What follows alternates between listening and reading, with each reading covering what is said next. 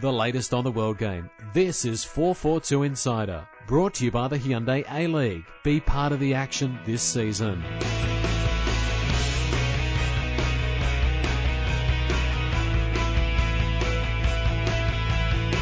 And welcome to the 442 Insider podcast. My name is Aidan Ormond, the editor of 442 magazine, coming in off the bench for a more central role this week after Jacko's uh, business trip to Melbourne. I'm, I'm joined by 442's online editor, Mr. Kevin Ayres. Well, hey.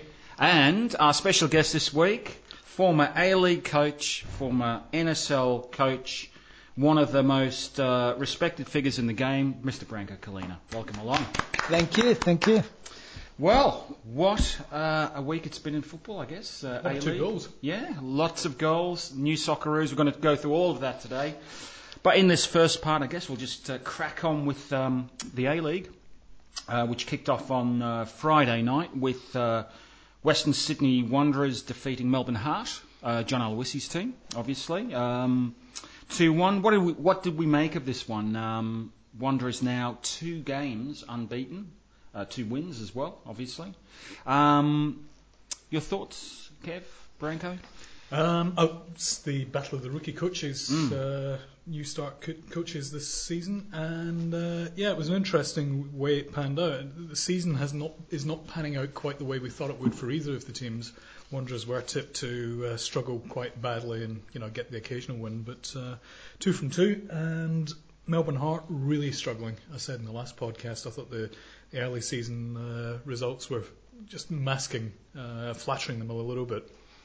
Uh, especially after the, the victory when I think we all read too much into that, to be honest. Uh, and I think that's proving true. Um, but having said that, you know, there's plenty in both sides uh, to hold that have potential for the future. Um, but uh, yeah, it's uh, Aloisi's got his work cut out, I think. Uh, Yeah, the future's a lot brighter for um, Western Sydney than it is for Melbourne Heart. I actually picked Melbourne Heart to finish last at the start of the season, and, and there was And you weren't alone. yeah, well, uh, which you know surprised many because even though a lot of us picked Melbourne Heart to finish last, it was a bit surprising to some extent uh, when you look at where they finished last year, their roster and so forth. But when you look look overall at the setup, you had some question marks about Melbourne Heart. Uh, new coach, uh, support staff, uh, some of the key players had probably left. They've released a lot of players as well, albeit maybe not stars, but they were they were good squad players. And when you have uh, a mass exodus from uh, from your playing roster, it's always difficult to re- replace it. I'm a great believer that good teams are the ones that add one or two quality players each year. rather than- Incremental. yeah, Yeah, yeah, uh, yeah. rather than change it all. up. evolution, not revolution. Absolutely. Um, Western Sydney on the other side, I always thought they would do better than a lot of pe- pundits gave them uh, um, credit for. The reason being is that when you, even though they had a very short period of time to get assembled uh, together, what they did well was picked a lot of experience. If you look at uh, Western Sydney, I think you know it's hardly a young player in the team. Aaron Mooy is the only one. The rest are all experienced people, starting with the goalkeeper Ante Covic to the two stoppers, Michael Beauchamp and, and Nikolai Topor-Stanley, all the way through to Kresinger. Okay, Joey Gibbs has had a bit of a run lately, but Western Sydney will do a lot better. And with Western Sydney, because they are well structured and well organised, well drilled side, they will never lose too many games by big margins.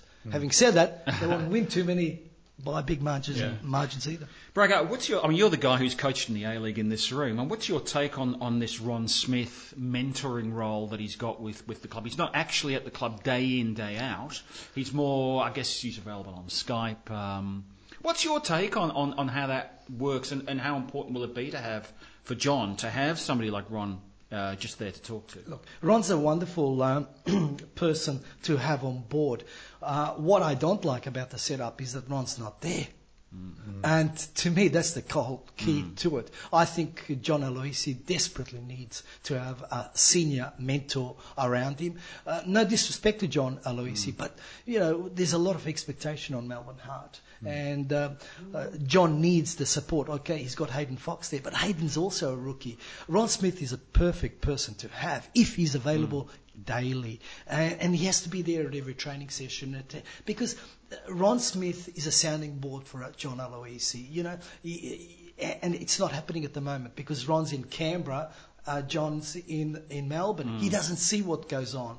Um, analyzing the game two couple of days later is not the solution. You've got to be there, see everything, and then put in your two bobs worth as far as advice is concerned. So the sooner they get Ron Smith on board full time or someone else, the better it will be for John Aloisi and people at Melbourne Heart. Mm. And I, I don't want to sort of uh, dwell on this too much, but Heart do sort of seem to play a more direct role or direct style this season than, than the last two years under John van 't Schip.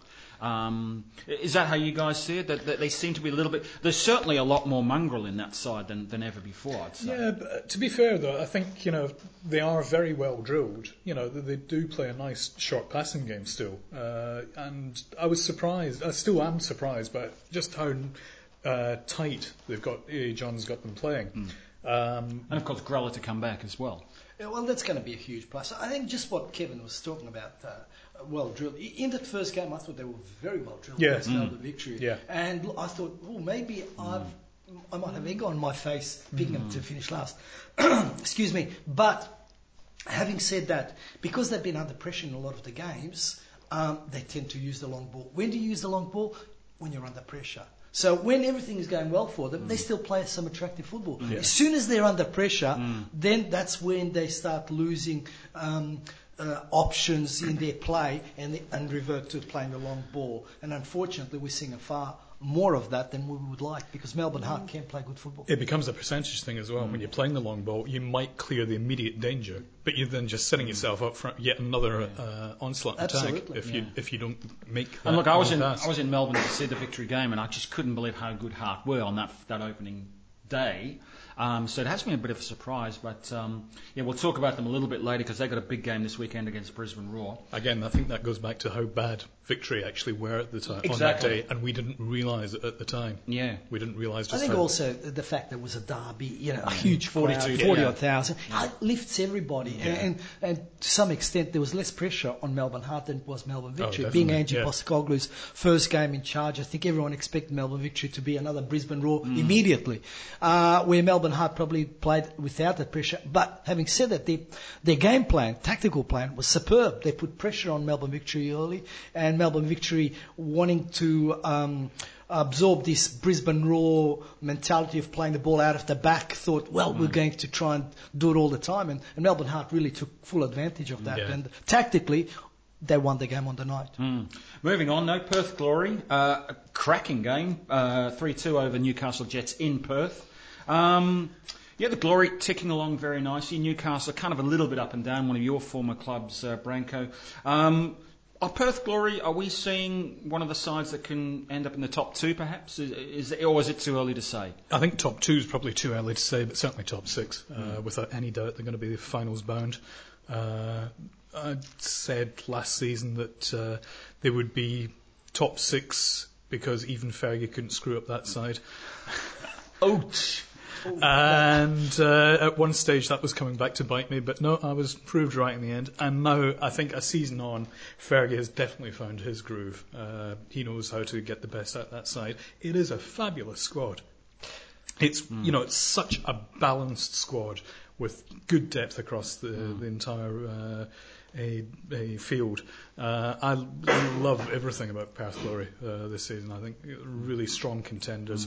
I'm not sure that they're necessarily going to be title bound, but it's so hard to tell in this league. You can't you can't pick any one team out for that. I don't think. Your thoughts, Branko, on, on this particular Perth Glory this season? Have they Yeah. added some good young players as well? Uh, bit of pace? I've wrote an article uh, for the FFA website on the three teams that I felt uh, playing the 4-2-3-1 system uh, had the best chance of uh, going the furthest. And Perth Glory is one of those. In fact, I, at the start of the season for another newspaper col- uh, column, um, I picked them to be the team to beat this year. The reason being is I thought they were last year, as Kevin said, with the experience that they had, they they certainly were one of the best sides. And Ferguson, uh, Ian Ferguson, to his credit, has um, uh, come on as well as a coach. Um, and he's a fairly inexperienced coach as well, isn't he? he is, but I, I think he was uh, um, criticised a hell of a lot more than what he should have been. Um, you know, they talk about his ugly football, but I've seen the Perth play some good football as well. Uh, I think, to be fair, I think that was f- fair comment to begin with. Uh, but these days, I don't think it is fair comment at all. I think they are a strong side uh, without being physical or dirty. Uh, I, I describe Kevin Aiden, uh, Perth, um, um, a team that that is got quality players in key positions, and to me they are the two stoppers. I think uh, the uh, acquisition of Michael Thwaite uh, is, is is is a great great uh, coup for uh, Perth Glory. Having you know, in particular when you've got Danny Vukovic in goals, you've got Michael Thwaite, then in the middle of the park, two of the probably the best midfielders in my opinion. You've got uh, Jacob Burns, who can um, give you that uh, aggressive. Uh, uh, ball-winning approach, But he reads the can play. well. But he can play. Yeah. A lot of people don't give uh, Jacob uh, credit uh, for the way he plays the game. And Liam Miller, in my opinion, is certainly one of the finest midfielders. Although I still believe that if McGarry and Miller were to swap positions, Perth Glory would be a better side. The reason, Miller yeah, forward. the reason being is Miller would be closer to, to the goal, and Miller is such a fine passer uh, off the ball that he would bring other players a lot more into the game and be more dangerous higher up the field. But um, and then in front of them, they've got of course uh, Shane Smeltz when he's at his peak, and he can, you know, he's the kind of player that can play poorly but still score goals. oh, absolutely. Yeah, absolutely. So 3 2 it was to, to Perth. I think one of the best games of the round. And on the same night, just moving straight ahead, um, a little game up in, uh, in uh, Gosford, uh, a game that has been well uh, discussed and documented this week 7 2 to um, Central Coast. And, I, and I'm hearing on Twitter this morning that uh, Daniel McBreen has made the EA Sports Global Team of the Week. so it's McBreen and Messi and Ronaldo. I mean, this is amazing. I am going to confirm that shortly because I've just had an email from uh, EA Sports that they're going to confirm that. But that is I what I'm saw hearing. something on Twitter from the A League uh, Yeah, suggesting which is as well. amazing. But look, um, how do you sum up a night like that? I mean, I think in, we said in the podcast last week, Branko, that, that I think I predicted this would be the, the barn burner, as the Americans call it. No, I'm sure that was me. Oh yes, I'm sure that yes, was me. you're right. It was Kevin. Yeah, yeah. I think I may have, you get it right all the time. As, I think it will be a nil-nil draw, but what I actually meant was 7-2 win for the Mariners. Branko, I'd be fascinated to know, you know, as a coach, again, you've coached one of those clubs. Um, you know, how do you how do you pick the players up after this? And also, what was your take on that second half as well? Yeah, look, um, I think uh, j- just on the second half, um, the coaching staff uh, at Sydney FC decided to take a risk. They, they, they were behind and they thought, okay, how do we get back into the game? Let's change the side, uh, formation, everything. Now, that's fine if you've rehearsed it and, and worked on it at training. But if you haven't, it can have the, the um, opposite effect. Uh, we saw in the first 10 minutes with the change, I think it sort of um, confused um, Central Coast a little bit and Sydney actually had the opportunities and they scored a lovely goal through Ali Abbas. But then I think um, Graham Arnold readjusted and he's very good at doing that during the course of the games. In my opinion, he's one of the better ones during games of changing the, the tactical approach. And all of a sudden we saw uh, Sydney FC on the back foot. And uh, look, if there is a little bit of criticism about my old side, Sydney FC, it is that I still believe that whilst they are missing some quality players, their structure and organisation isn't quite there the way you would like a top side. Mm-hmm. They need to work on that. I know it's been difficult, but to me, you know, that is a sign of, of, of a team, is how they are positioned, mm. structured, organised. And if they are well drilled, there's a fair chance they'll go a lot further. But Branko, I mean, haven't they had six months in the off season to work on structure? I mean, isn't, isn't the off season about shape? It is, but um, again, um, I suppose the only excuse you can have, and it's happened to me with Sydney FC. I remember being in the same situation um, um, when I coached Sydney FC. We had Juninho, Corica, Milligan, Zatkovic, Bolton all missing, and you know, you don't want to make excuses, but when you're missing four or five key players, it does make a big difference because your pre-season and stru- uh, organisation could have been very much uh, conducted around those players. Um, having said that, um, you know there is a lot more depth in the Sydney FC side these days, or should be, uh, and.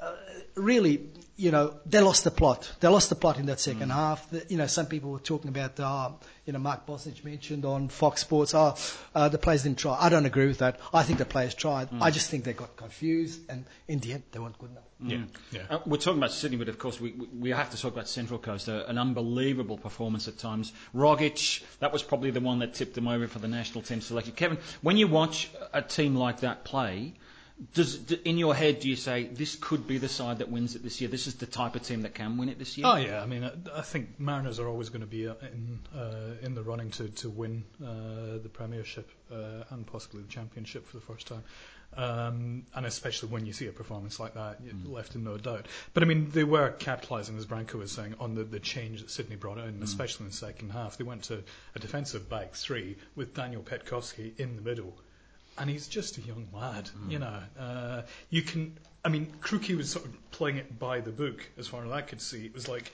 he wants. It was uh, dogma over pragmatism.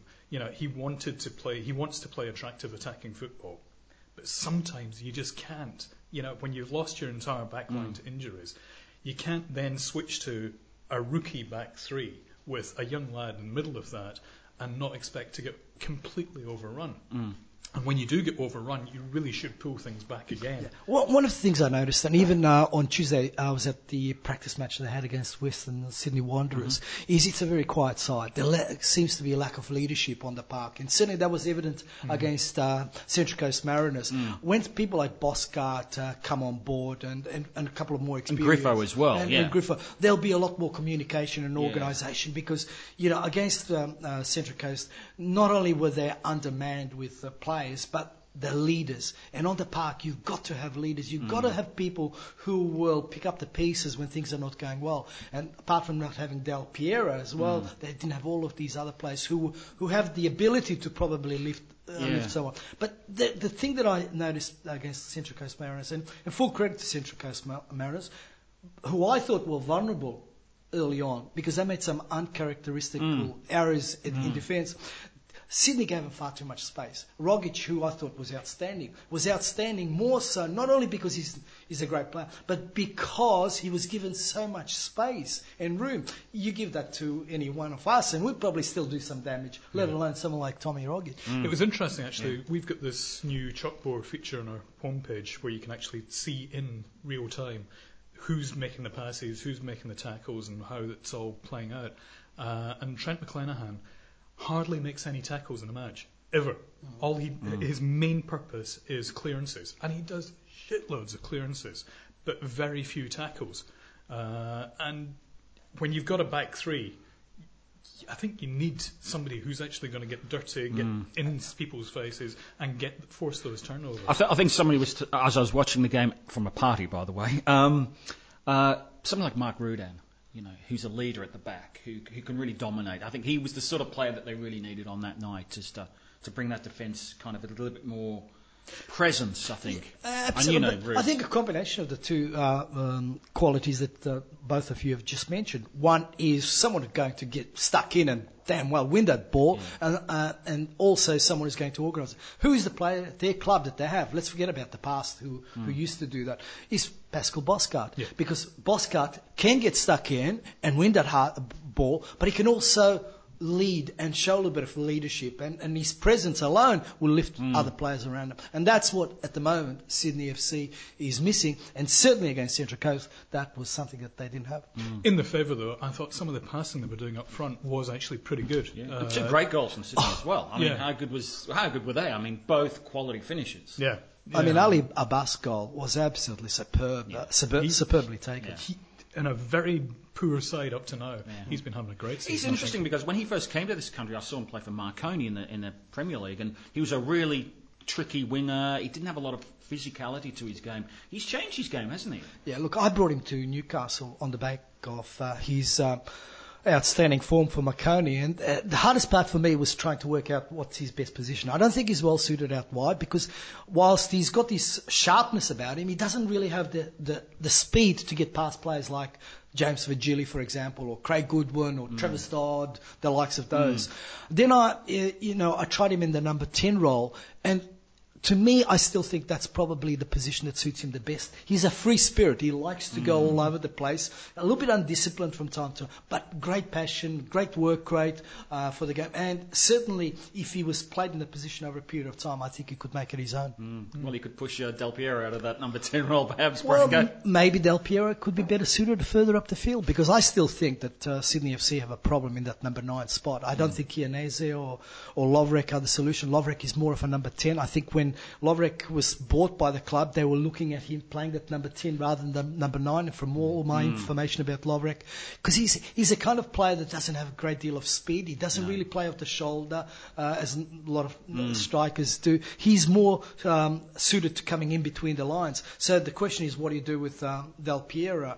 Uh, so you've got two probably good players playing the same role. Maybe this is where they need to rethink because it'd be a great shame if, if someone like Lovrek was not played because things have changed. But um, I still think there's room for Ali, Ali Abbas in the team because I think he's now getting better and better. Whether it's, you know, in that central controlling midfield role or not, when everyone is available, I'm not quite sure. Well, the hard questions for coaches, uh, Branko, isn't it? But look, moving straight along, Brisbane Roar. We've got to talk about the champions, of course.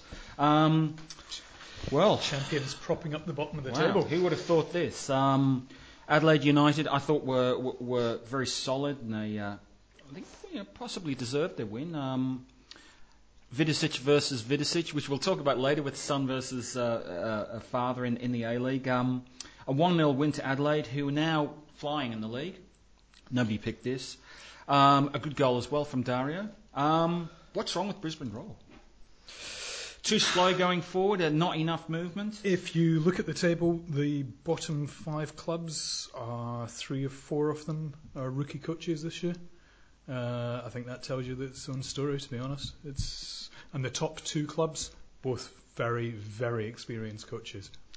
Yeah, uh, it's a good point. I didn't quite look at it that way, but now that you mentioned it, Kevin, it, make, it makes sense. Look, Adelaide, just quickly on Adelaide, I, I think they're solid. There's no doubt that being involved in the uh, Asian Champions League has helped them immensely because their fitness and uh, preparation has uh, probably put them ahead of the other teams, at least for. They'll, they'll hit a brick wall probably in the next six, seven weeks, maybe halfway through the season, and, and then it's how they pick themselves up from there that will matter. But at the moment, they're very, very solid. Brisbane Roar, look, uh, rather, Rado Vidosic, everyone um, at Brisbane tells us that he was really the person that uh, had a huge influence on, on how the team played and, and the players. The difference between Rado Vidosic and Angie Postecoglou is personalities. Uh, Angie Postecoglou was is a more of a manager than a coach, where Rado is a coach.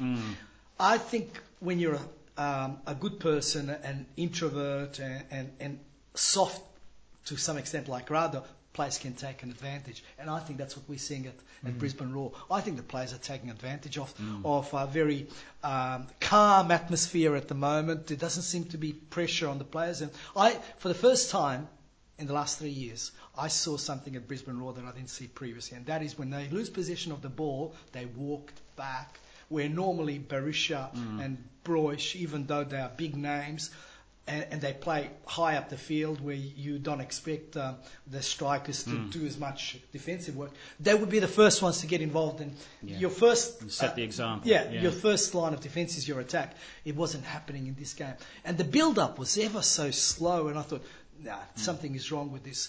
Um, they need to change because if they don't, there will be a yo-yo team. And even in the pre-season, their performance was up and down, mm. and that was a warning sign. But how difficult is it to change during the season? I think I think a lot of coaches have said once the template is kind of set with that coach, it's very hard to change. Well, that's another problem Kevin mentioned about a rookie coach. Have a look at his right-hand man, uh, Jeff Wat- uh, Hopkins, Yeah. another rookie. There, there doesn't seem to be the right balance. I always, you know, there, there should be if a, if a coach, if it's a, a senior coach, you should have a younger coach, uh, assistant coach next to him, and quite uh, Yeah, the yeah. opposite, just so for balance and guidance and, and, and etc. Uh, if that uh, is what we're looking at, I, I just think that Brisbane Roar have actually added to their game. I think they're a more direct team now than what they were under Yeah. Ange Postecoglou. And we saw that in the game against Melbourne Victory, where the long, I call it the long pass. I don't agree with this long ball, but a long pass from Theo, the goalkeeper, all the way to I think uh, Enrique, or uh, uh, and they scored with three touches from the keeper.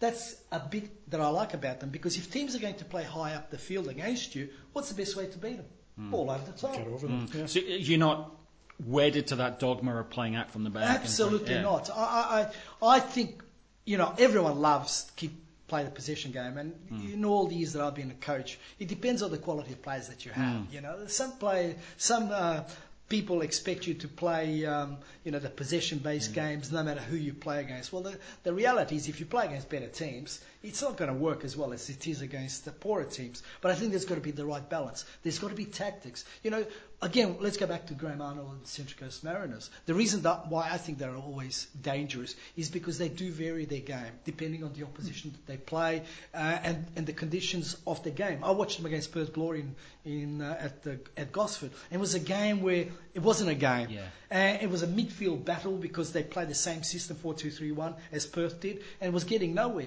And next thing you know, Trent Sainsbury plays this de- delightful 40-metre diagonal ball Yeah. over the top to McBreen to chest down and score a wonderful goal. Game finished, one down. Yeah. yeah.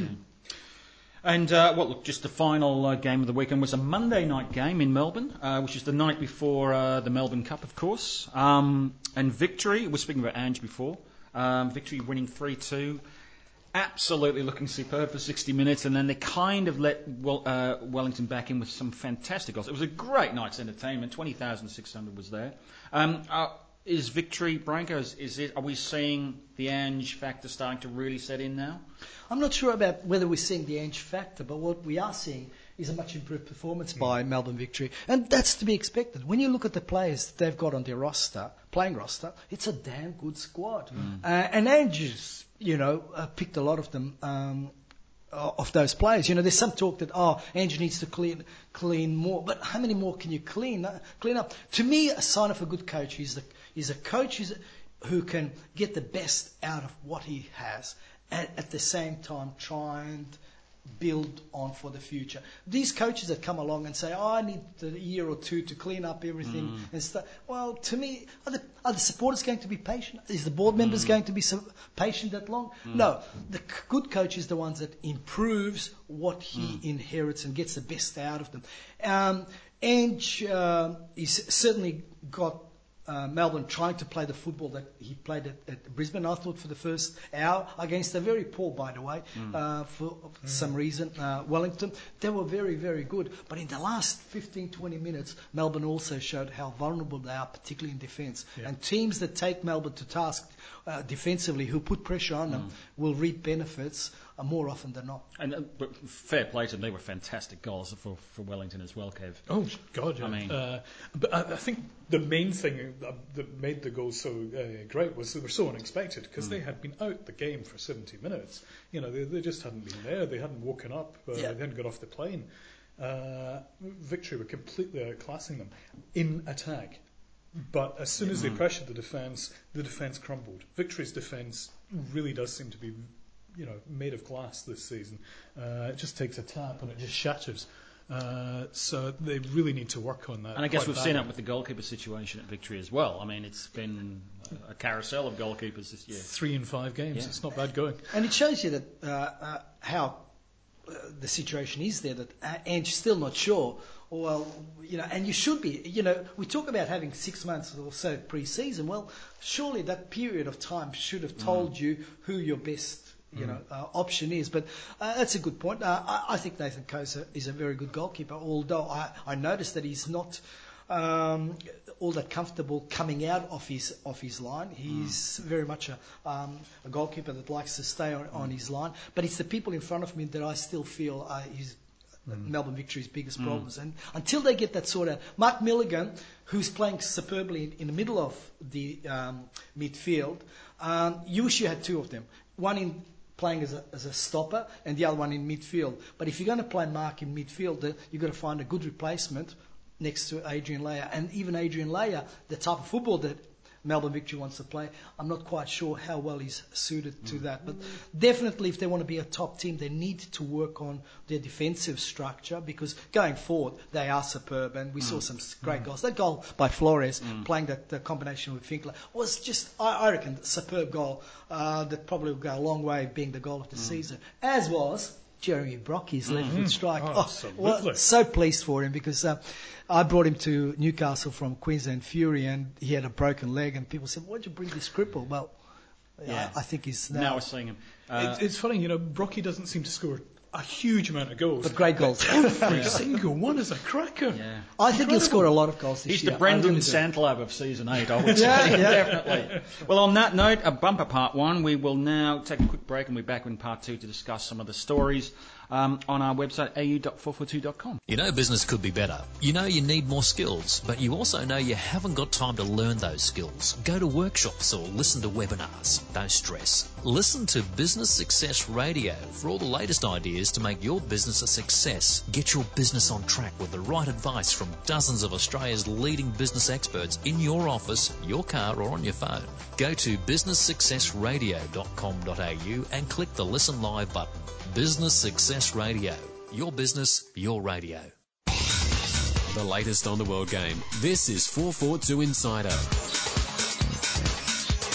Welcome back to part two of the 442 Insider podcast. We're having an absolute banter yarn here about um, a lot of things in football, but some of the stories on 442 or au.442.com this week include Kevin um, Harry Kewell. Yeah, uh, Tony Sage coming out and uh, completely confirming the fact that they're in talks with Harry to bring him over to uh, Western Australia.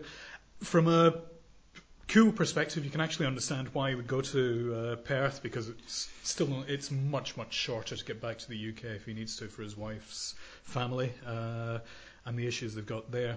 Um, but the thing I can't actually quite understand is one, how they're going to fit him into the side because they've got a full squad, and two, even if they could fit him into the squa- squad, where would he play?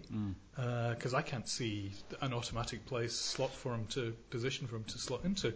Um, I mean, it, I, I, I personally would like to see Harry back in the A League again. I think it's a great thing, but uh, I think Perth Glory might not be the best side for him, uh, or for Perth Glory, to be honest. The, the, the thing that troubles me, and I love Harry, and, and I'd love to see him back, and perhaps even at Western Sydney would be great, is he had a chance encounter with Sage. I'm just reading the story. It, there doesn't seem to be a, a sort of like a plan for him at the moment. It's a chance encounter with Sage, and suddenly he's linked with Perth Glory. Um, he rolled up at Stoke, and there was a bit of confusion about why he was there. There doesn't seem to be a set plan by a, a manager or an agent about Harry to say this is how we're going to go about getting getting you a club.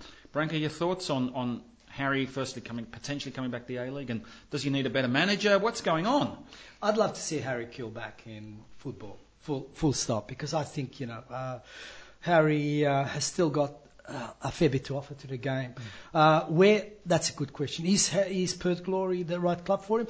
Uh, again, um, if everything uh, was uh, true to form and and Perth Glory was able to fit him in the, the cap and also numbers wise, I, I believe they're over the over the numbers. Um, uh, great, but to break the rules, I don't think so. Uh, I don't think it'd be fair on the on the other clubs.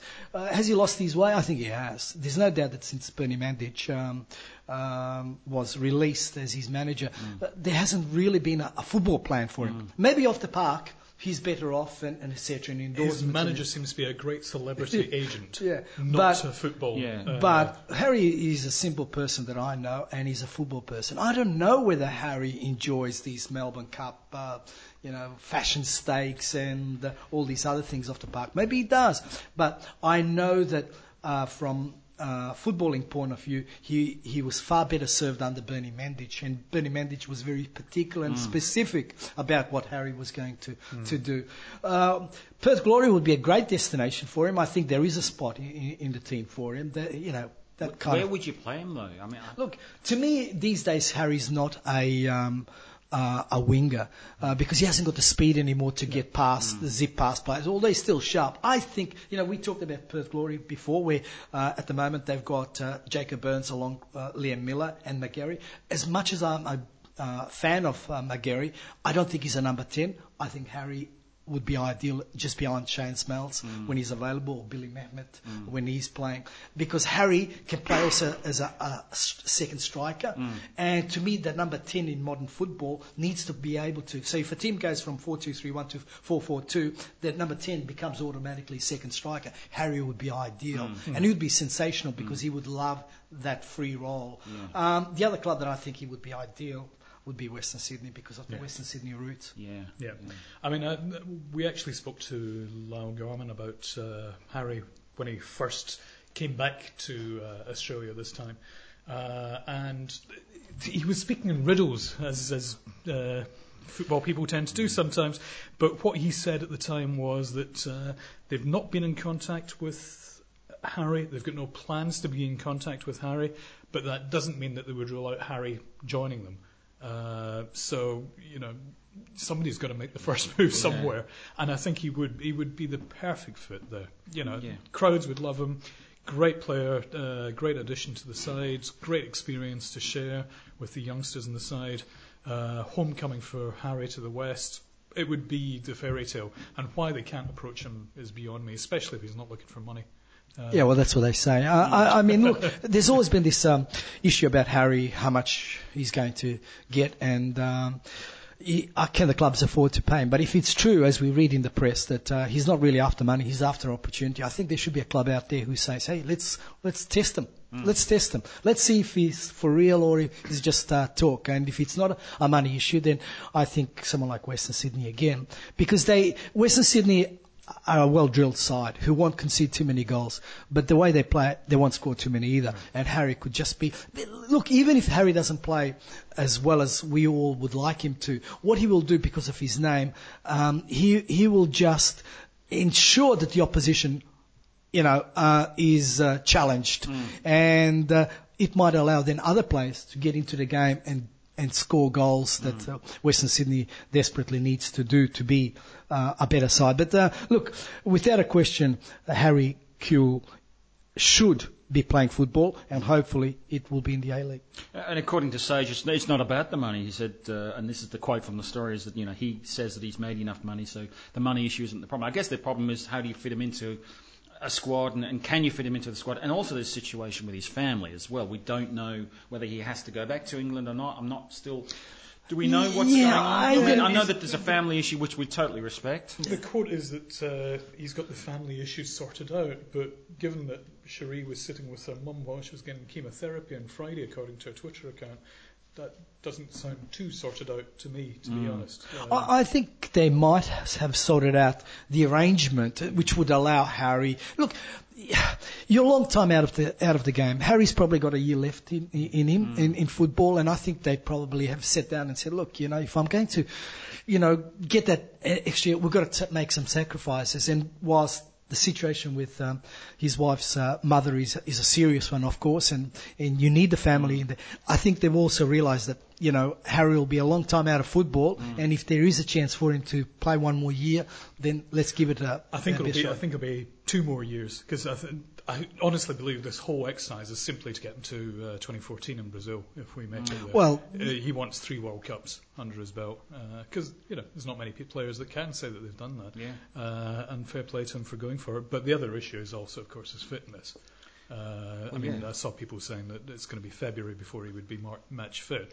But I still personally think that an unfit Harry Kewell is still better than probably 80% of players in the A League anyway. Yeah. Uh, so even if you're only getting the last half hour out from uh, in a match, And he's just such, such a the clever player as well Yeah, these days. I think he, he can manage his unfitness uh, so much better than any other player. You know, he knows how to work around what he's capable of and what he's not capable of, and I could see him.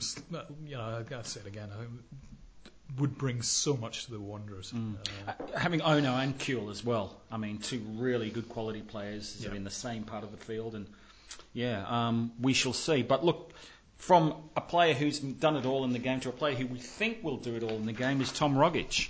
Um, we caught up with Tom recently for 442 magazine. He's actually on the cover of the next magazine in a small part. We have perhaps Messi on that, that cover. But um, who?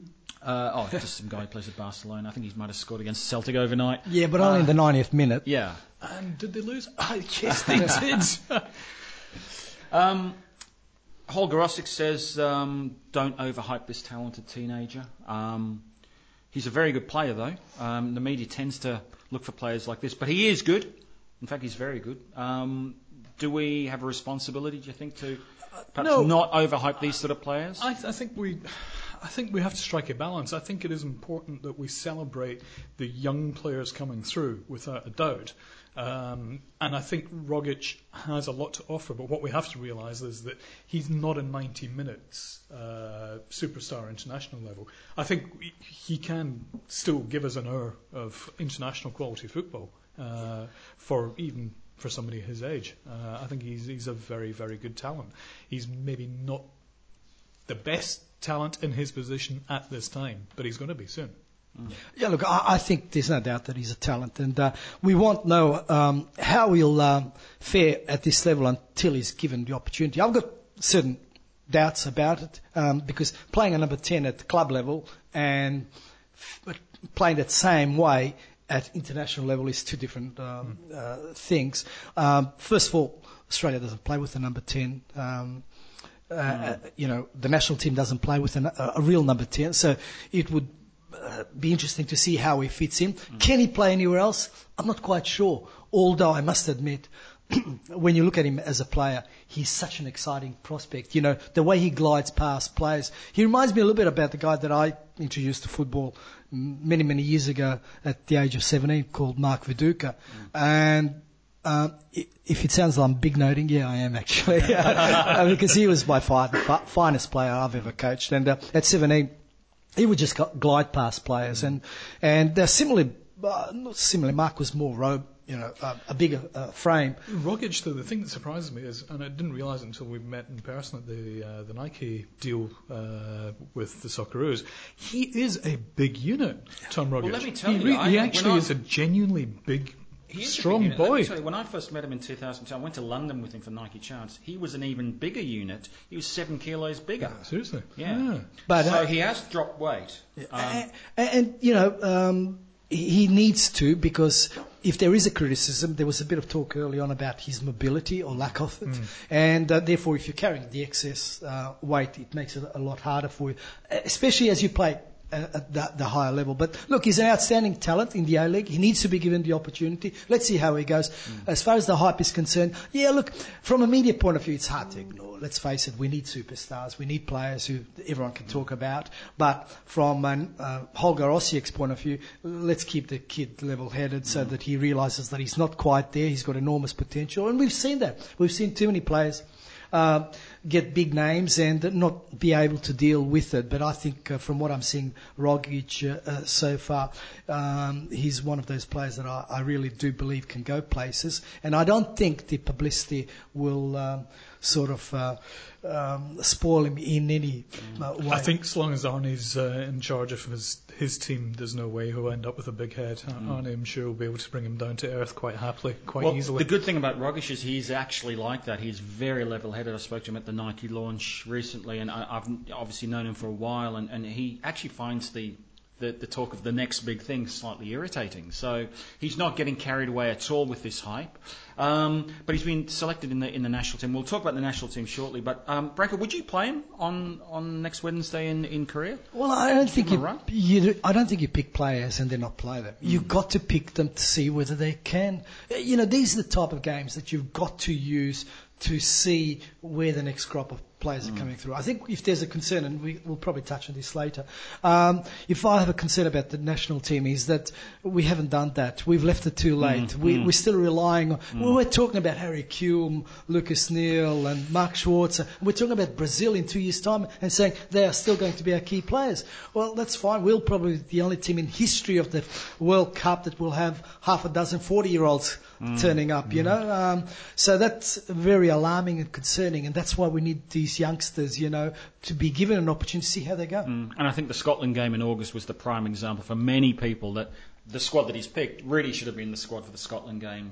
Oh, look, pretty I- much the same. I've been saying for weeks now, we, this should have started a year ago. Yeah. Uh, we, we went to sleep a year ago.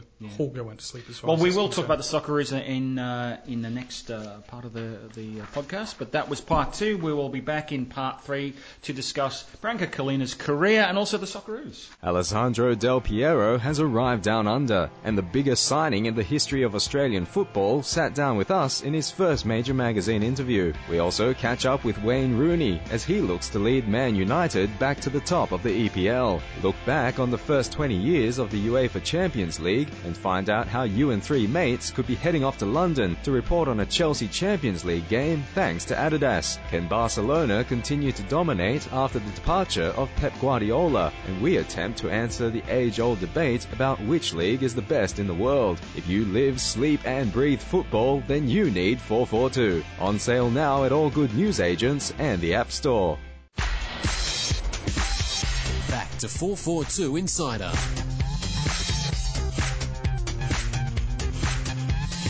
Welcome back to part three of the 442 Insider. I'm with Branko Culina and Kevin Ayres, the online editor of 442.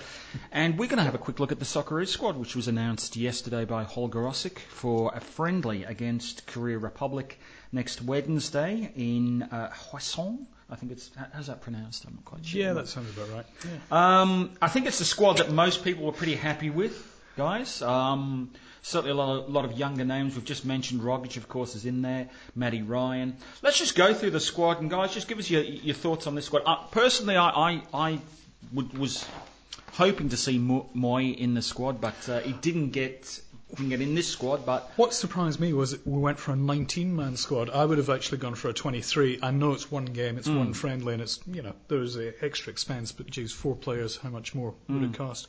Um, I'd have gone for a 23-man squad. I'd have taken uh, included Langerak, uh, Mooy, Good, uh, and possibly either Cahill, or Holman. Not so much as a, in a playing role, but as a mentoring role.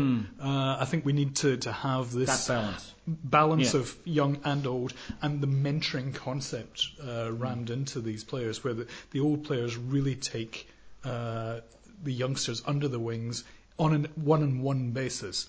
And they, you know, explain how it all works, explain the system, hold their hands basically as they change, uh, change the Passing guard. the culture on. I think I think Mark Schwartz and Harry were saying that that they want the youngsters to understand the culture that they've built. Let's, I'll just quickly go through the squad for those who haven't seen it. It's uh, Babalj, Behich, Brosque, Holland, Leckie, McGowan, Mackay, Neill, Oar, Rogic, Rukavytsya, Ryan, that's Matt Ryan, uh, Sarota, Schwarzer, Spiranovic, Thompson, Thwaite, Valeri, and Wiltshire.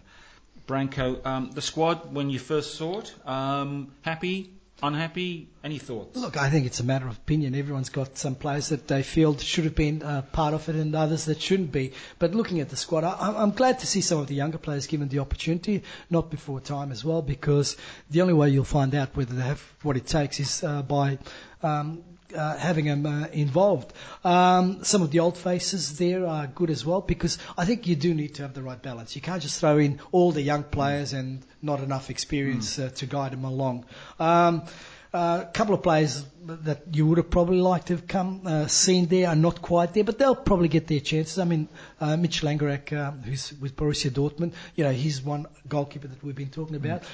Question mark maybe would be, is it worthwhile having Mark Schwarzer there uh, for a game that really means nothing? I, Yeah. I don't. I personally wouldn't play him, but I would have him in the squad uh, again as part of the the hand holding, changing of the guard, uh, and just mentoring role. I think with Ryan Langerak and Schwarzer there, great combination and great. the- Schwarzer's got so much knowledge to pass on. Well, look, I mean, Schwartz is going to still be there. I, I, I think if Australia, and there's no reason why we shouldn't qualify for the World Cup in Brazil, Schwartz will be there. Um, and he's such a great uh, personality, uh, attitude. Uh, you know, at 40, he's still playing at the highest, it, it probably one, if not the best league in the world, certainly one of the best leagues in the world. So there's no question about him. But I'd certainly be looking at someone like Langerak and Ryan and saying, hey, let's see what you guys do, and, and give you a little bit of experience because if something does go wrong with with Schwarzer, you know, we know that these guys will step in and, and do, the, do do the job. Um, the interesting one there is probably Matthew Leckie. I thought a couple of years ago when he was at Adelaide, he was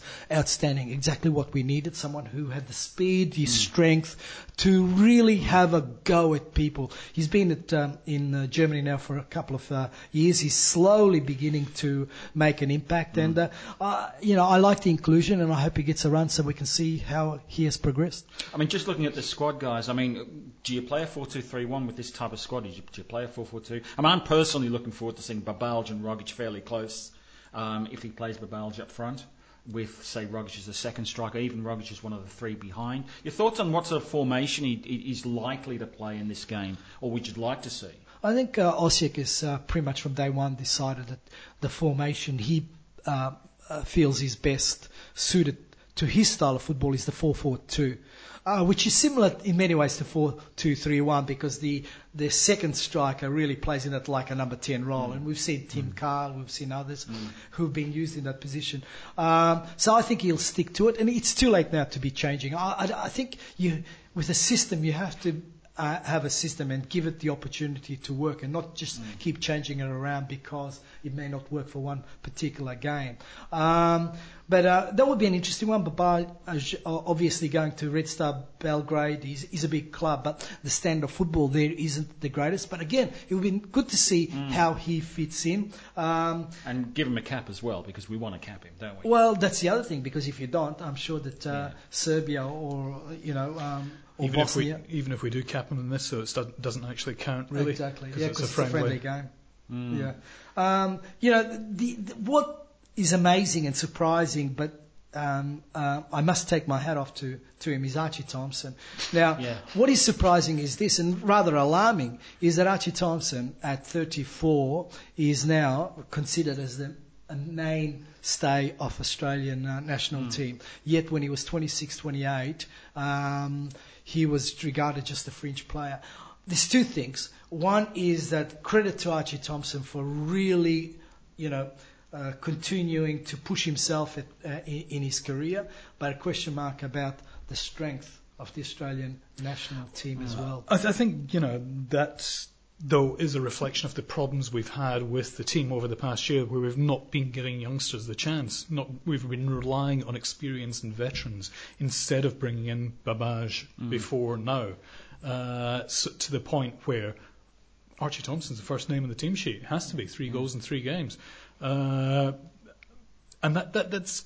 That's a damning indictment of the management, I think, to be honest. Just looking at the, the team, uh, the squad, and you look at the clubs they play for, um, decent clubs, but none of the clubs that uh, uh, sort of stand out in a way. When you looked at the 2006 squad and you had Lucas Neill playing at West Ham, Tim Cahill at Everton, uh, Jason Culina at PSV, Mark Viduka at Middlesbrough, or, you know, it was like some of the biggest clubs in, in world football. We now really struggle to have one of our players playing at a key club, and to me, that is a real concern. Yeah, I, I mean, we're still effectively two years out from the uh, from Brazil, and you know, in 2004, uh, Tim Cahill was still playing for Millwall. Uh, so you know, the, if we play young upcoming players in the national team, it raises their credibility and their kudos and their bargaining power, and they can get better teams on the back of that. I mean, if you look at Dave Carney is the prime example of that. You know, uh, he ended up at Bunyodkor, which you know, it's it's actually still a good team in, within Asia, uh, and considering his record up to that point of never actually managing to last more than a season virtually with any club, uh, that wasn't a bad.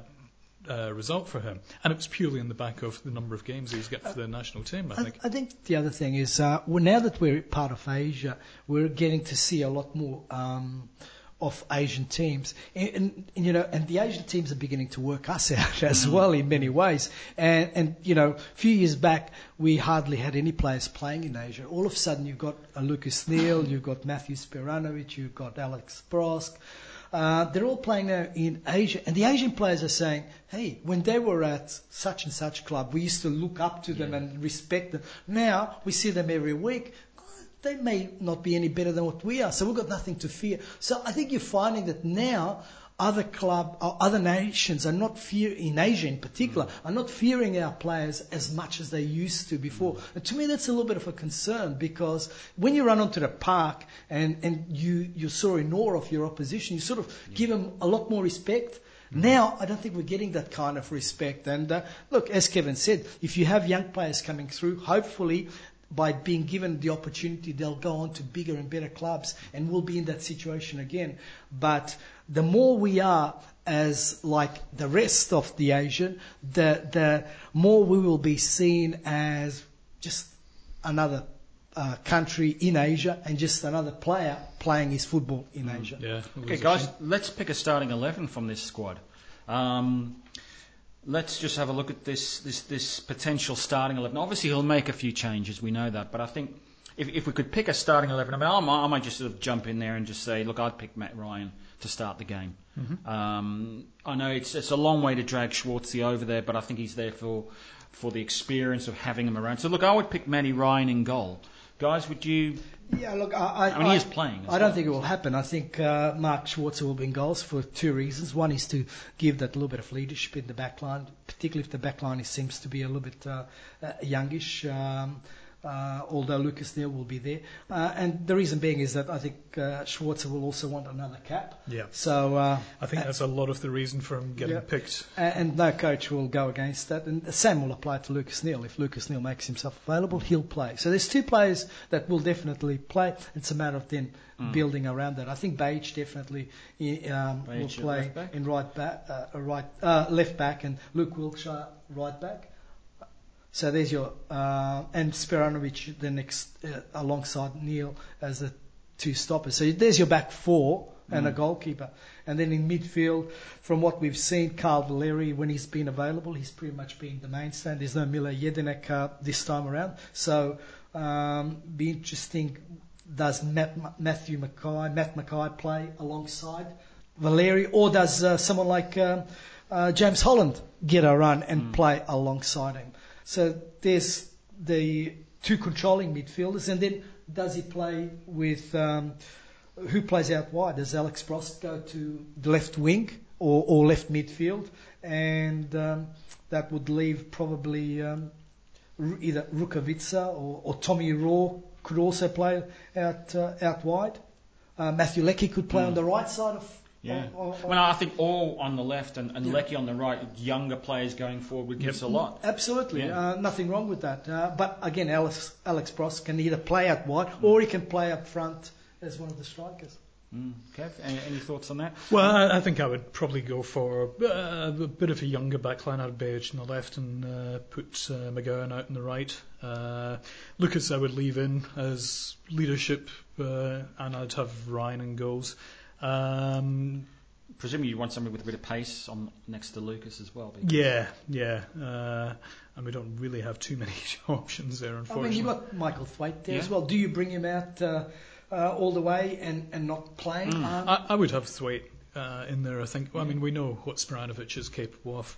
Yeah. Uh, if if Thwaite's not up to the job, bring Spiranovic off the, the bench later on.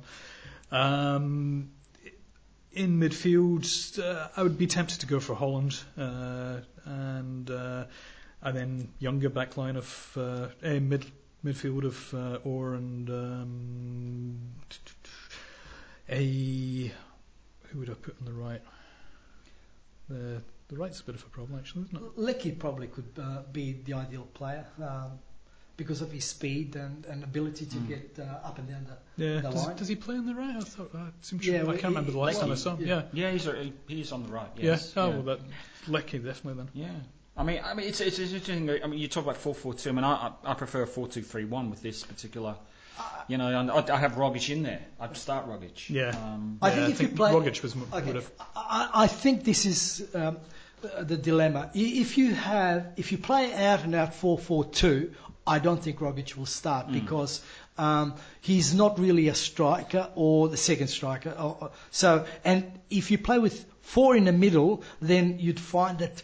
Rogic's work rate and it may not be deemed as being good enough. But if you play 4-2-3-1 with the with the number 10 being the second striker, then I think it's perfect for Rogic, and uh, it will be um, interesting to see uh, how he um, plays in that role, but also how Australia plays with a genuine number 10. Because in the last four years or so, we really haven't had a genuine number 10. You know, it's been Tim Cahill or sometimes Harry Kewell, but none of them have really been the genuine uh, playmakers Yeah. number 10. Yeah. Look, I think for for a while I haven't been this excited to see the national team play because you've got so many new faces in there. So Yeah, I can't just- wait to see this one. And I just hope they, you know, they get time to gel together. Uh, and you know, we can't read too much into the result, and we can't even read too much into the performances because these guys have got two days to play together, and they've never, you know, most of them have never played, touched a ball in the same field together apart from his uh, opposition. And I think that underlines the fact that you've got to have one or two experienced Socceroos in that starting eleven Yeah, I mean- just to maintain the shape and the and the culture. And They need the spine. Uh, Yeah.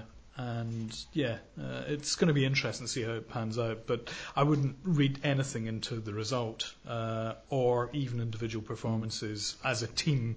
Uh, but you know, look at how each individual person, each individual player performs. Mm. And Korea are using this as a bit of a test out as well. I think they've, they've named a few new players So as it's well. mainly a K-League squad, I think. So it'll be, it won't be uh, a star-studded starting eleven, but it'll be very interesting to see how we set up, how they set up, and I can't wait for this game. Um, but uh, I mean, that's the Socceroos for this section. We are with Bran- Branko Culina, of course, and I'm dying to know, Branko, just on you now. Um, you know, what have you been up to lately? Um, just tell us about what keeps you busy these days. I know that you've got a technical director's role now. Um, just talk us through what what you're up to these days.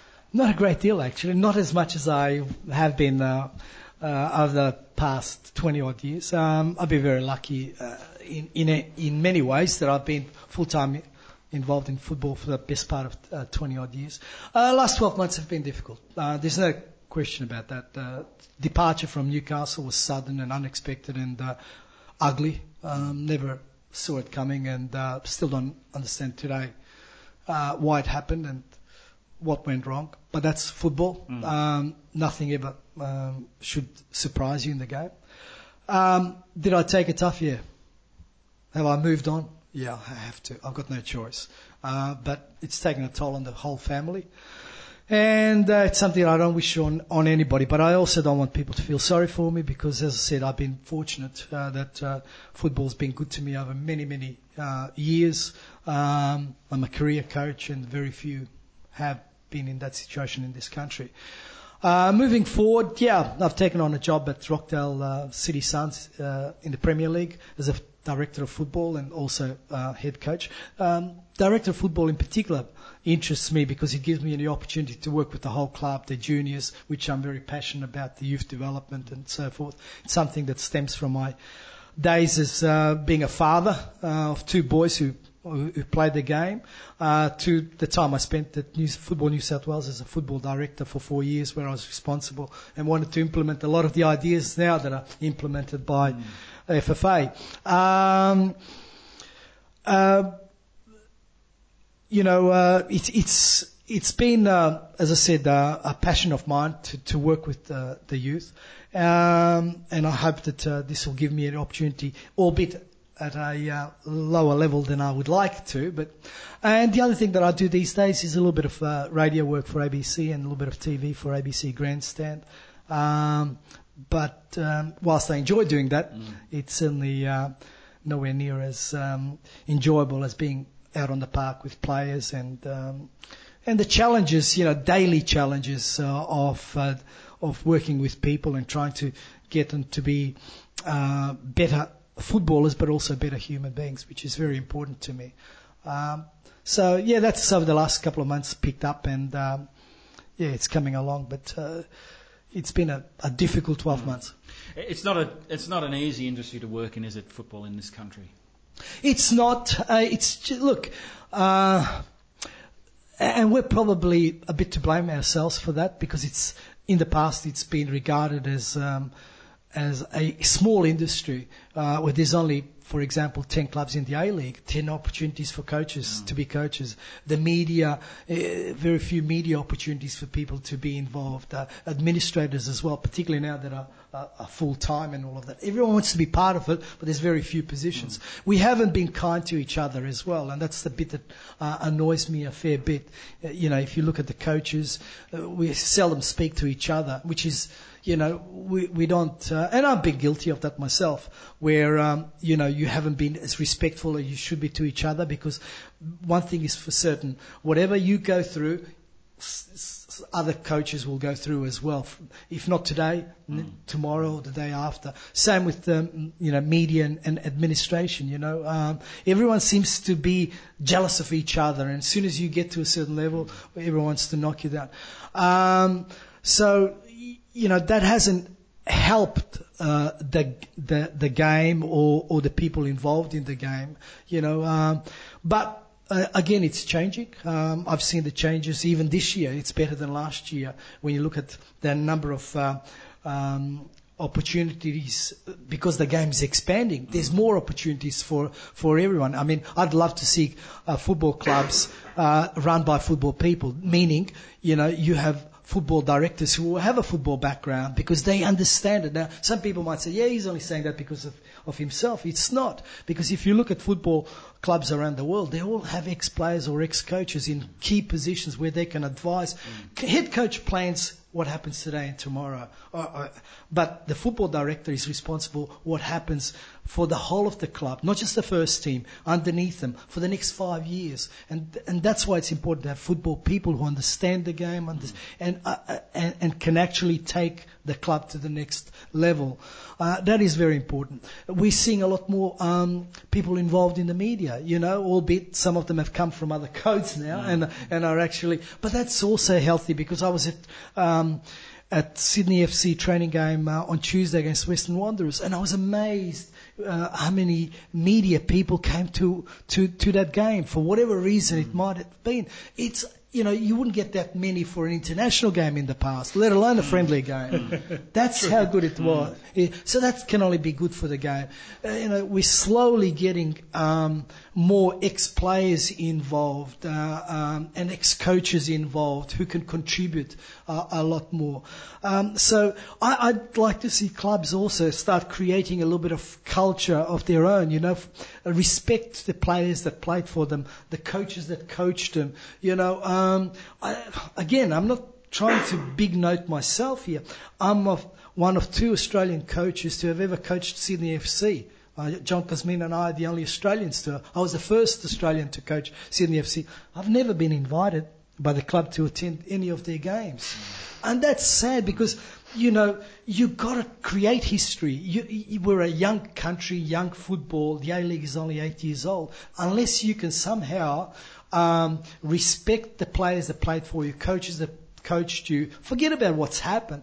Then how do you get these people to be part of your history, your culture, and how do you hang on to these people to support you and say good things about mm. you and promote you? Mm. We need to have that in Australia, which in Europe and South America is, uh, you know, on top of every club's list. So we need to show a little bit more um, uh, of respect to create that history.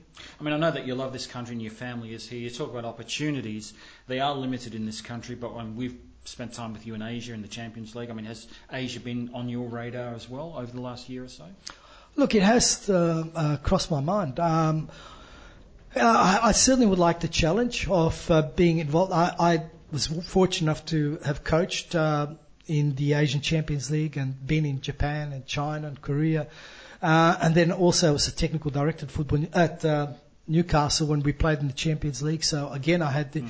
and I loved every minute of it. Uh, I think it's a huge thing, the Asian Champions League, that that can only get better as um, we all embrace it. Um, but it's also difficult to get into the right place. You can get into some uh, smaller countries, but mm. really, if, if, if you want to be involved in Asia, it's the places like uh, Japan, Korea, and to a lesser extent uh, uh China, which is getting better and better mm. Uh, all the time. Mm. Well, it's um, it's great to hear those comments on the game in this country because it is expanding, I think, and uh, we continue with the A League next with a preview of this weekend's round. Psst. Interested in getting dozens of leading business experts helping you for free? No, you're not dreaming. You heard us right. Dozens of Australia's leading business experts in your office, your car, or on your phone 24 7 every day with tips, comments, discussion, and simple ideas to help you make your business a success. Get your business on track with the right advice. Go to businesssuccessradio.com.au and click the Listen Live button. Business Success Radio. Your business, your radio the latest on the world game. This is 442 Insider. Welcome to the final part of the 442 Insider. It's a marathon today, and um, well, we're just looking at the uh, the A League this weekend coming up. Uh, guys, Melbourne Heart. We were talking about them before. Uh, they host Brisbane Roar. Um, Battle of the, the cellar dwellers. Who would have thought that uh, at the start of the season? Uh, Heart versus Roar, Friday night at AAMI Park. Um, Branko, just we just talked about Heart before. obviously a massive game for them. They need to win. Brisbane need to win as well. Is this going to be one of those games where it's actually going to be one of those ugly football games where it's a real lack of confidence from both sides and one, te- one team maybe gets a, a lucky break? Your thoughts on this type of game and who, who might win this one? Yeah, uh, let's hope it's not the case uh, of being an ugly game, but I can I actually see it being an ugly game for for the reasons that we've discussed previously. Melbourne Heart have lost three in a row. Brisbane have lost a, a couple in a row. Uh, there's enormous pressure on both clubs from for different reasons. Brisbane because really, you know, for a team that won the championship last year, need to get back on track. And Melbourne Heart, if they really lose this one at home, it could be uh, a season gone already for them, even after round uh, six rounds. So. Uh, e- who who who do you go for? I think Brisbane's a better team. There's no doubt about that. And I've said earlier I picked Melbourne Heart to finish last. Uh, there's no reason uh, in my mind to change anything, but it's not going to be a, a very convincing um, uh, outcome either way. Berisha has been ruled out with an abdominal injury, so they're going to lose the major source of goals. Uh, so again, you you got to doubt uh, Brisbane Roar can mount their their fight back this week. Uh, having said that, though, you know I think if if anybody is going to emerge a winner out of this, I think it will be Roar.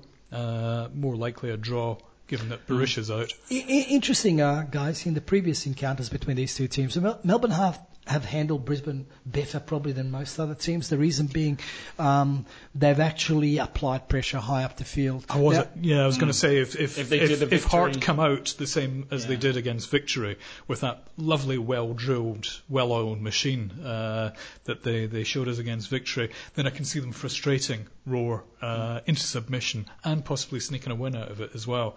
Um, but if they continue to play the way they have. The last few games, I still think Roar might just edge it if they can find a goal.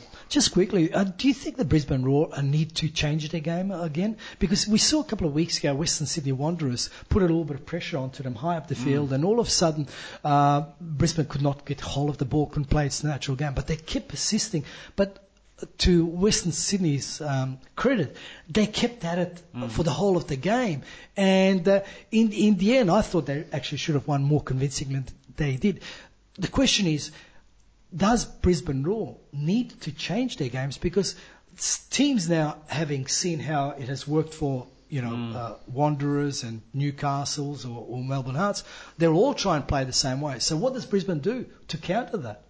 I think, uh, to be fair, I think they have changed the game. Obviously, since uh, Ange, they, they now are willing to go direct uh, if they need to. So, you know, I, I think unless they're going to go direct all the time, then uh, it would be a mistake. Uh, t- there's not much, there's not many options left for them, really.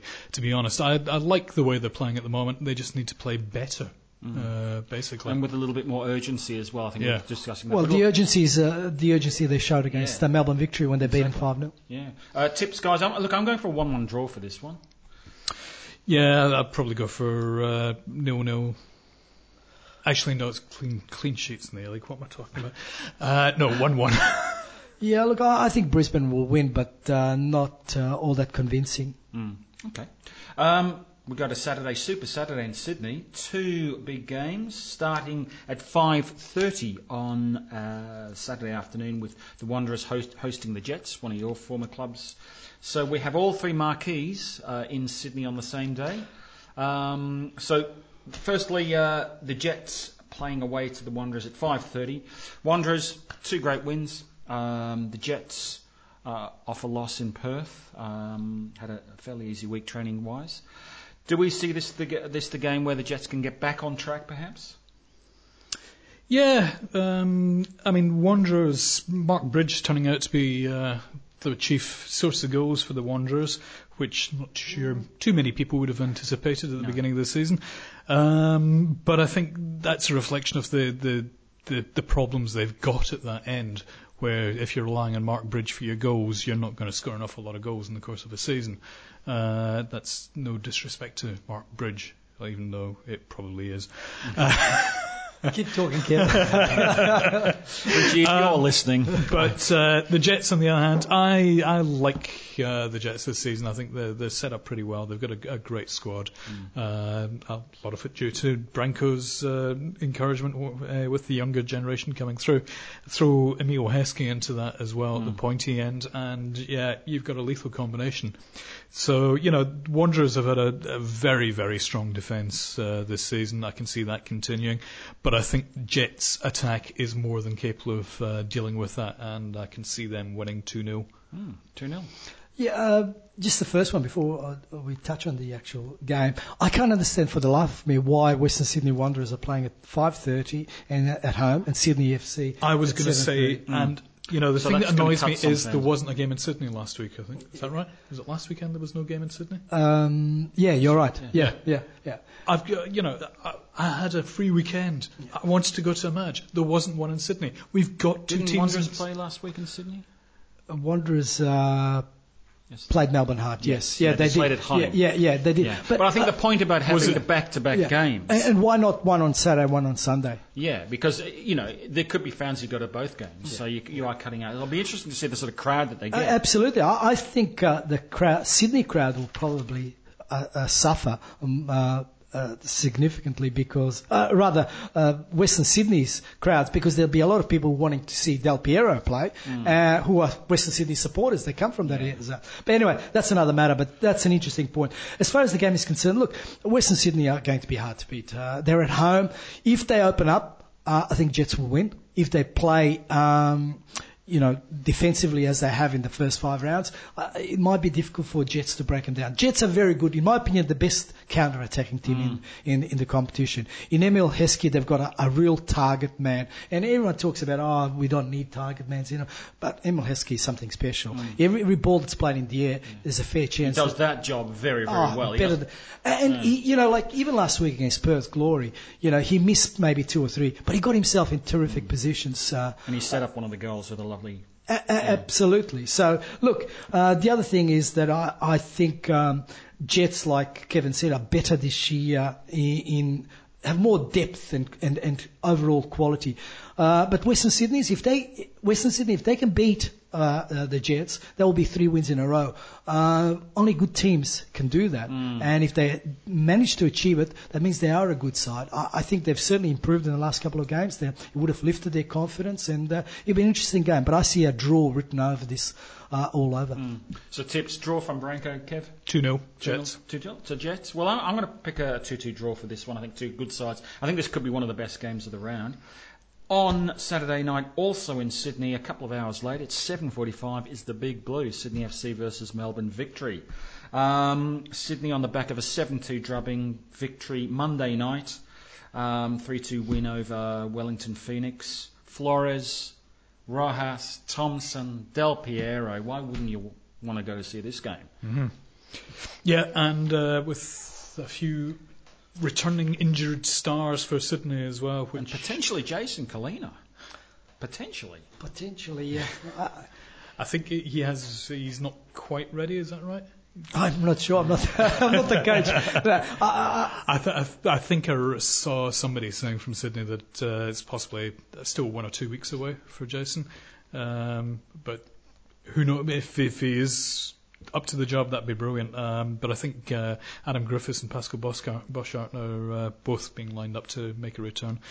Vital that they get them back into the, the back line, otherwise, uh, victory on the back of their game against Phoenix and the, the win uh, will, would run over uh, Sydney as the Sydney turned out last weekend. Um, it's going to be a cracking match. This uh, this is as good, uh, not necessarily for the same reasons as previous Big Blues, but I think this could be an absolute humdinger of a match. Uh, I'm really looking forward to this. I've, I've just got a sense that Victory are going to score early, and it's going to be Victory very much dominating early on, and then Sydney coming back into the game. Um, Branko, obviously a terrific game potentially in store. Yeah, look, I, I think Sydney um, FC can't wait till they uh, uh, get back on the pitch because the best way to uh, overcome the disappointment of that 7-2 drubbing from Central Coast is get back on the park as quickly as possible. And uh, uh, but having said that, uh, they're up against a team that I think, uh, for all teams, is the worst side possible to play uh, after the drubbing. Um, I still think that Sydney FC are miss- going to be missing a, a few players. You know, whether Bosschaart and Griffiths are back, Fabia definitely, I don't think uh, will be back. Jason.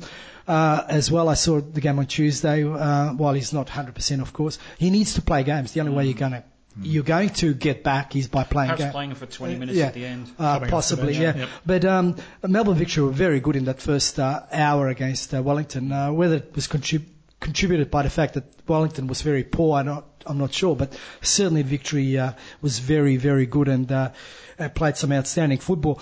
If they reproduce that and, and Sydney reproduces what they showed against Central Coast, I'm afraid then it's going to be uh, uh, a really black night for us Sydney um, uh, football lovers. But I hope it's not the case. I, I think Sydney will be harder uh, to beat this time. I think they'll be um, uh, they'll have learned from that. Uh, I think um, we'll have a proper plan. B. yeah, Uh, because uh, that was missing uh, uh, last week. Uh, but I still think that uh, victory uh, will be too good on the on the night, especially if they happen to score an early goal, because then all of a sudden Sydney will have to open up. If they do open up, we know that Si- Melbourne victory are, are, are lethal on counter attack with Archie Thompson and uh, um, uh, Marcus Rojas, um, you know, out wide uh, pulling the strings. And I think the crowd's going to be really important on this one. Sydney need a big crowd behind them because if they score early, they get the crowd on side. That it, it could just help them through. But this is going to be a cracker. If you if you've had a, if you've got a friend who's never seen the A League, take them to this game. In fact, take them to any game. I, I think taking them to this game, there is almost guaranteed mega goals in this game. I, I think what is good about our game, even when the game itself is dull and boring, the atmosphere that's generated at football matches as compared to other codes is something different. You know, I've had friends tell me, hey, you know, um, I don't quite understand the football side of it, and didn't really, but the atmosphere was electric. And, and I think, you know, the, the, the football uh, in this country has got to give itself a pat on the Yeah. back. The way it, and the The supporters. supporters, yeah. And there'll be a few victory fans coming up, so we, we look forward to bringing, seeing them in action. We love having them here. And there's no love uh, lost between the two teams No, either. absolutely not. No, no. absolutely. And of course, Del Piero is set to play. So, you know, what a night to go and see some football. You mean to say he's not at uh, the Flemington races on Saturday? Um, yeah. Moving the- on. Interesting thing with that was the only pictures I saw from Flemington were of Del Piero. Yeah. Uh, didn't see any cool pictures yes. from Flemington. And, you know, time's gone past. Harry Kewell would have been the star of the show That's at right. the Melbourne Cup. But it's good to see A-League players in the social pages. I think it's good for our sport that we've got players who are, you know, on the third page of the Sydney Morning Herald at the uh, the races. Even, Not though, even though somebody with a hamstring injury probably shouldn't have been on a plane. Our next Flying game down was uh, Next game. okay, quick tips, boys. Quick tips. victory for me. Um, if Sydney put the their best backline out, victory 3 2. If Sydney put the same backline out as the weekend, I think 15 0 victory. 15 0, you heard it here first. I'm tipping a 3 3 absolute drama fest, and I think there could be a red card as well. I hope uh, you're right about uh, Yeah. Sydney at least getting something out of the game. Well, it'll be great to see all the victory fans up in up in Sydney. They just make the game so special.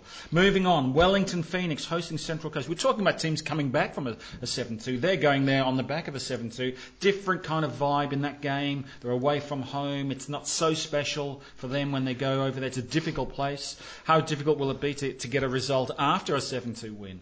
I think, yeah, actually, you know, we're all picking up uh, Sydney versus Victory. This has the potential to actually be the real match of the round, to be honest. I'm really looking forward to this. I think it's going to be, a, one, a very good tactical battle, and two, I think there's going to be a lot, uh, it's going to be interesting to see how Mariners come back from the 7-2 uh, win, and can they prov- uh, produce that same goal-getting uh, performance that they put in against Sydney against a, a team like Phoenix on their home ground. Phoenix obviously have to come back from uh, losing 3-2 and starting so late against victory.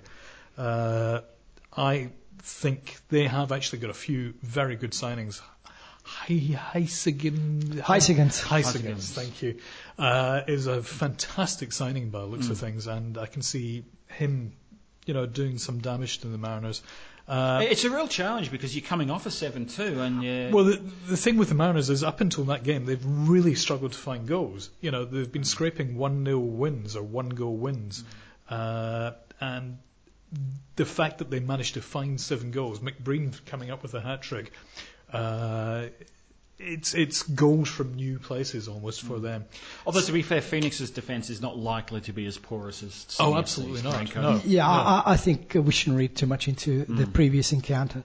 Um, the reason being is that I think Wellington at home are probably uh, as good as any team is at home. In fact, their record at um, uh, uh, at home has been brilliant. Um, they play different type of football. You know, after watching them in the first game against Sydney FC at the start of the season, I thought, gee, you know, they're one of my top teams. But then again, everybody that's played Sydney FC has looked good Yeah, uh, yeah. since then. Yeah. But um, um, Mariners, look, they'll be buoyed by the, the result last week. But uh, yeah, you're quite right. Uh, I think they'll find Wellington defence a, a lot harder to break down that they than what uh, was the case against uh, Sydney FC. The other thing about uh, Wellington is that they finished the game well on uh, against Melbourne Victory. They scored two late goals, and that would have lifted them a little bit because they were very poor in that first hour. But last 20 minutes were much better. And uh, Jeremy Brockie, who I'm delighted for, scored two superb goals. He would be on top of his game. I think Paul Ifill was very quiet against Melbourne Victory. He'll he'll be better for it. And of course, in defence, you know, um,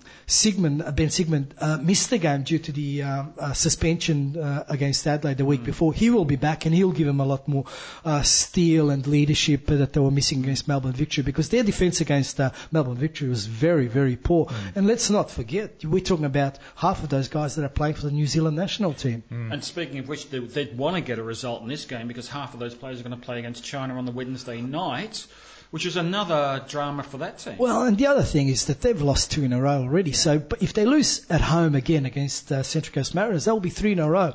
Uh, it's very hard to bounce back after you lose three in a row. Um, and I can't see that happening at, uh, with Wellington. Uh, No, no, I funny, don't think uh, they'll lose this game. I'm tipping perhaps a draw on this one, perhaps a 1 1 or 2 2, but I don't think uh, Wellington will lose this one. Yeah, I mean, I, I think their position on the ladder at the moment, uh, sixth. They're no, no, no, they're, well seventh, outside. seventh. They're, they're towards the bottom, uh, which is probably seven or eighth seventh, there yeah, on the table. on the Uh, you know, I, I don't think it's a fair reflection of the squad by any manner of means. Uh, although having said that, you know, I think the fans are waking up to the fact they're really missing Tim Brown very badly in midfield, worse than I think they expected. To Although Danny missing him. Sanchez, to be fair, is due to be back soon, and I think he's been a key player for them as well in the last year or so. So when he comes back, I think with Huysegems and Brockie, I think they're going to have they're going to be very difficult to beat. Yeah, I, look, at home, I think they're going to be almost unbeatable. I, I still think that uh, they won't lose too many games at home.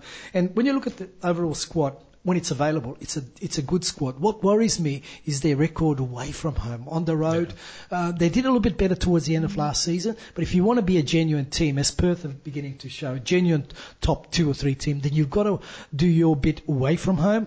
Uh, but at home, certainly Wellington, uh, with the uh, calibre of players that they have, will be uh, a match for anyone. And just finally, to, to wrap up a bumper uh podcast, uh, a top of the table clash, really. Adelaide United at home in this rivalry round against Perth Glory. Uh, arguably, you know, again, this could be one of the best games of the, the round, guys. We'll just wrap it up very quickly with, with tips and just a few words on this game. Kev? Uh, look, really looking forward to this game. It's going to be an absolute belter. Uh, I I think there could be uh, quite a few goals in this, and I think a lot of good football on display. Uh, hard to pick a winner, to be honest. Um, I think I'll, but I'll go for maybe a two-two draw. Frank? Yeah, uh, deservedly a, um, a clash of top two uh, uh, teams. Uh, Adelaide, like we said, uh, have been uh, very solid uh, throughout, and I can uh, see Adelaide because of the results they've uh, been getting, continuing on with that Perth glory. Uh, probably a little bit lucky last week against Newcastle, um, unlucky against uh, Sydney the week before, lucky against Newcastle, but it's still a good side. Adelaide being at home, I just uh, think that they might uh, be too strong on the day. Mm. Well, look, I, I'm, I'm tipping another draw for this one. I think uh, two very good sides right now, so I'm going to tip a 2 2 draw. But that is the uh, final part of the podcast. Thank you so much, Branko Culina, for coming in today. Kevin Ayres, of course, from 442 online, au.442.com.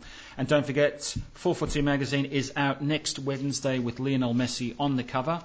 Um, thank you, guys, and we'll uh, we'll see you next week on the 442 Insider podcast. 442 Insider is a Helms Media Solutions production. Visit helms.com.au to find out more about our services.